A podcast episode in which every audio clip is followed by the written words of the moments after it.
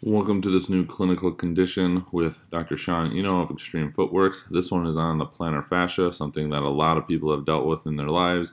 Huge problem for most people, uh, but something that really can be confused with a lot of other things. He does a great job explaining the entire thing and really breaking down what else could be going on if it's your plantar fascia. Again, if you're listening to this on audio, he does a good job explaining everything, but does do a lot of visual stuff with a foot model. So please be sure to check out our YouTube or our social media pages in order to get to the video. Enjoy.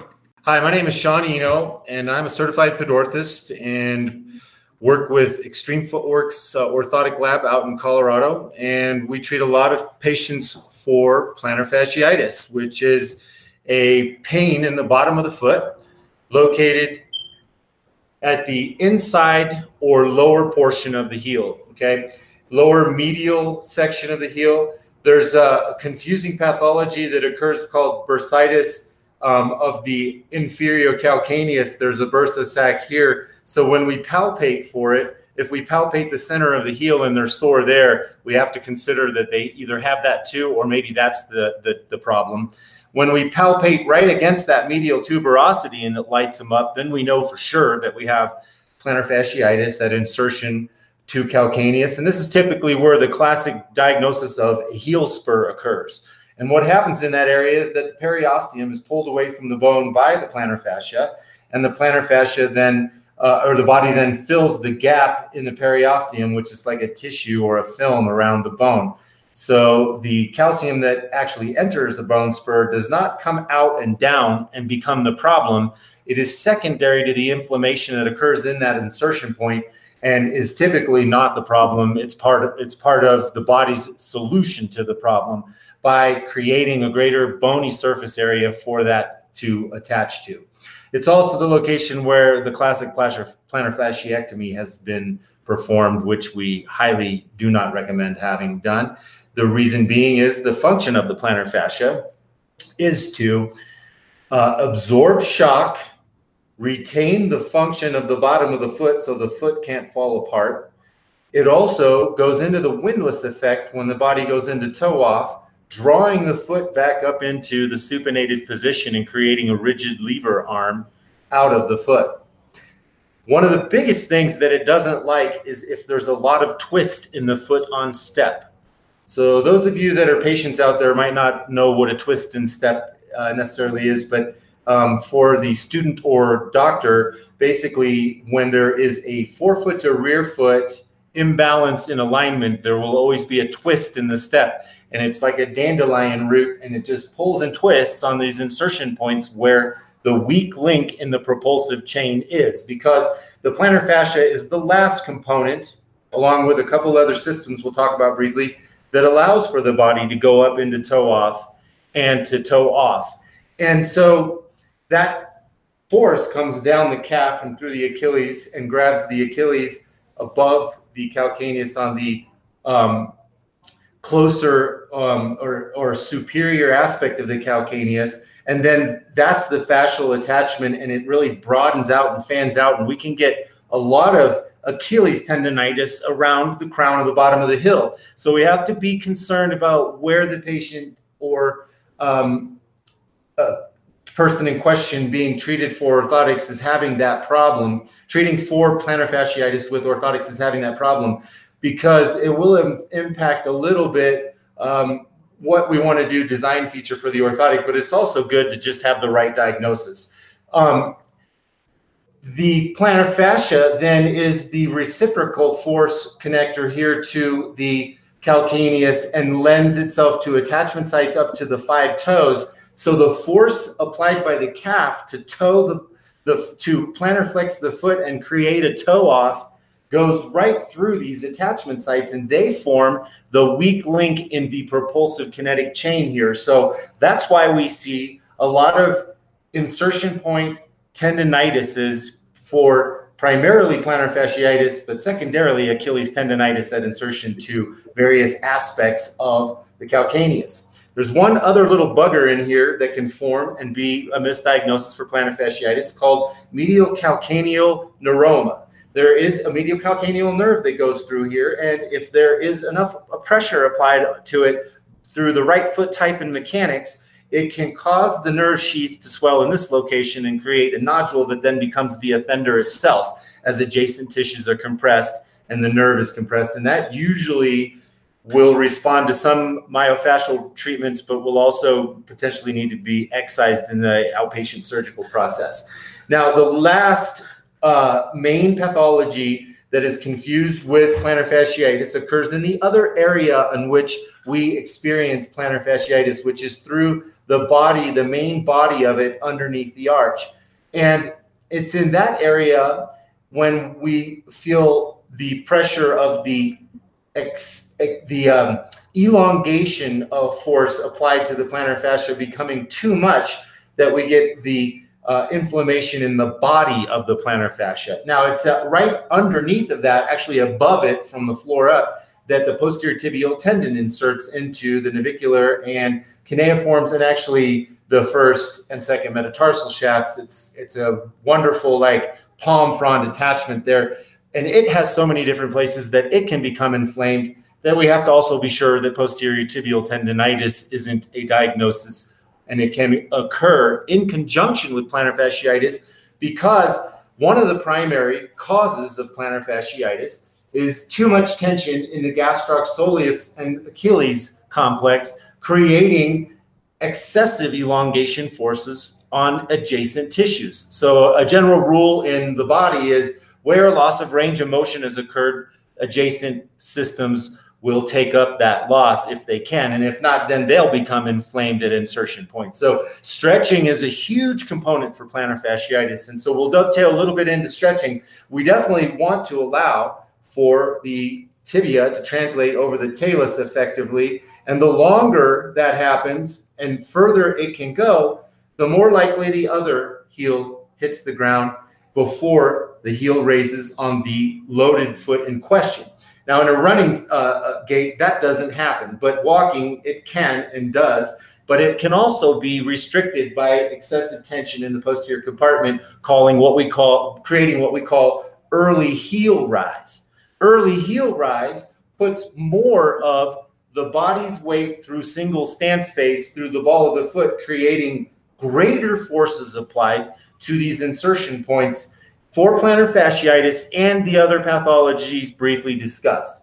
So, if we can increase ankle dorsiflexion and we can do that by stretching out the posterior compartment, then we can get this to heal. Now, if you can imagine plantar fasciitis occurs on the bottom of the foot, and we are stepping on man made surfaces every day across that location of that problem. Same thing with the uh, discussion of distal insertion point Achilles tendonitis to calcaneus. So that's the same thing. And also the inferior uh, calcaneal bursitis for the bursa there. Those are all impacted by the step on man-made surfaces. So if we have a problem there, then stepping becomes an injury mechanism to the problem. So the last thing is, is we sleep with the foot in a plantar flexed position, allowing all of these systems to become excessively tight at night. And that's why there is the Strassburg sock, the night splint, and the advice to not go barefoot on man made surfaces at any time when you have a pathology, including pain in the plantar surface of the foot, like plantar fasciitis. And so we recommend that you realize that you have to stretch this system before bearing weight after any periods of rest, and especially after a night's rest.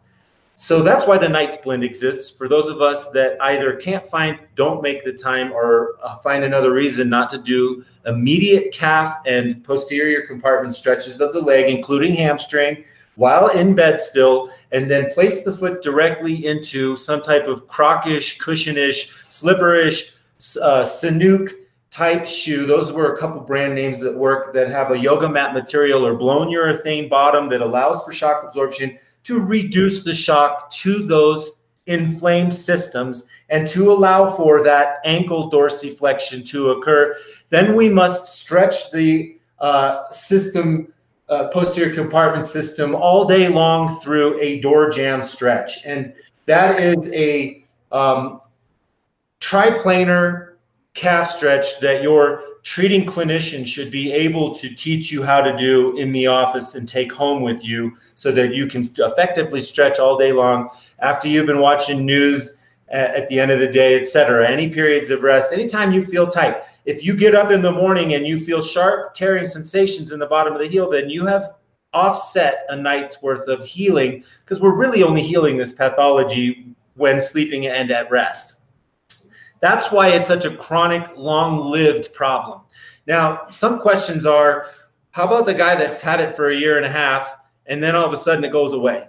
Well, there's been proof that this can be an inflammatory response that eventually burns itself out, i.e., the body just there's uh, elongation, it adjusts, it adds the spur, and at some point everything stretches out which is good for the relief of the plantar fasciitis, but it's bad for the foot and the leg because it means everything has structurally digressed, so to speak, into a elongated stretch weak, we would call it, scenario. So even if a person has had relief of their symptoms but has a history of plantar fasciitis, then they need to consider the orthotic being one that holds up the arch full through a full contact feature has a sufficient padding in the heel and that there is stability in shoe and orthotic front to back. That's this way, back to front. So we can't have shoes or gait that allows for excessive supination or pronation because those then torque the plantar fascia through the step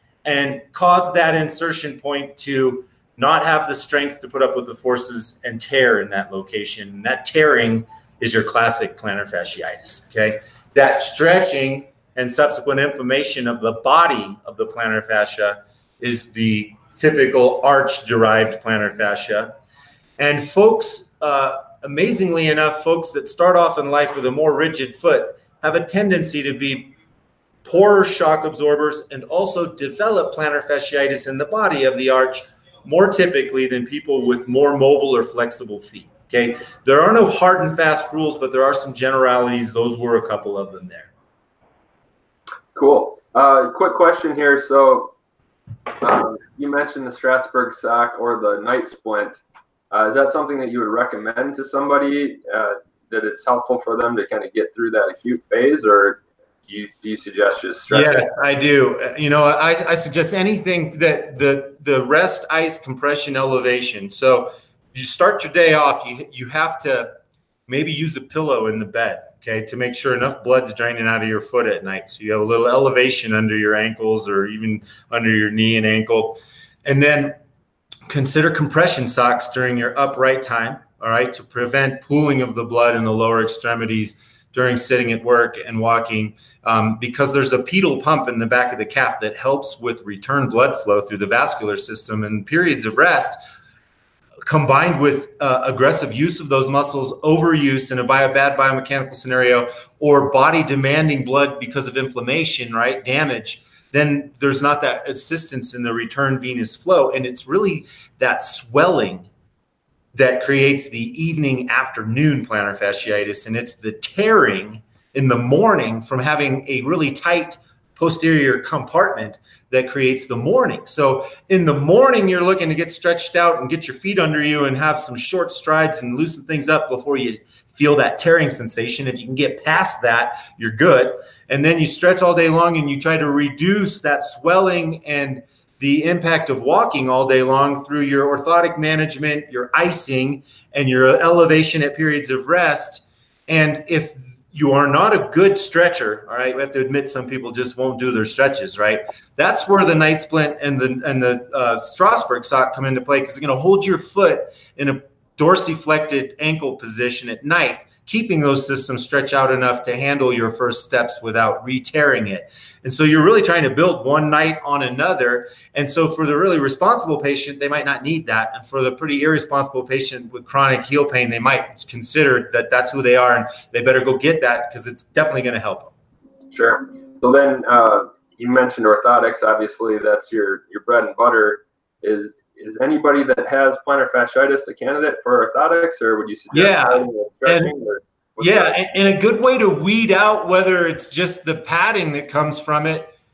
or whether the orth- whether the orthotic is required is to have someone like yourself or myself that can put an eye on the gait and see if there is really something else contributing to it biomechanically. Otherwise, there are things off the shelf that can be attempted to be used to see if you get a result. Now, I've seen so many cases of plantar fasciitis that have said, you know, I tried the Dr. Scholl's and I tried the heel silicone gel pads my doctor gave me, and they made it a little bit better, but they didn't make it go away, and it's just been or still been a regular pain in my life. So my point is, is I think by the time you have a real case of plantar fasciitis, if you don't change some of the things you do, right?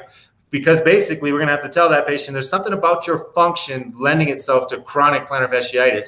And we usually do find it when we do a biomechanical screening on them and then maybe they got the wrong shoes and need a little wrong uh, shoe advice and they definitely haven't been stretching as they've been middle aging and, and further and so if they don't change those things they might not get rid of it there's no prophylactic prophylactic. And even though NSAIDs and other anti-inflammatories help and can be advised for a little bit of time to get over the hump they're also bad for you. And we don't want anyone taking those if they don't have to.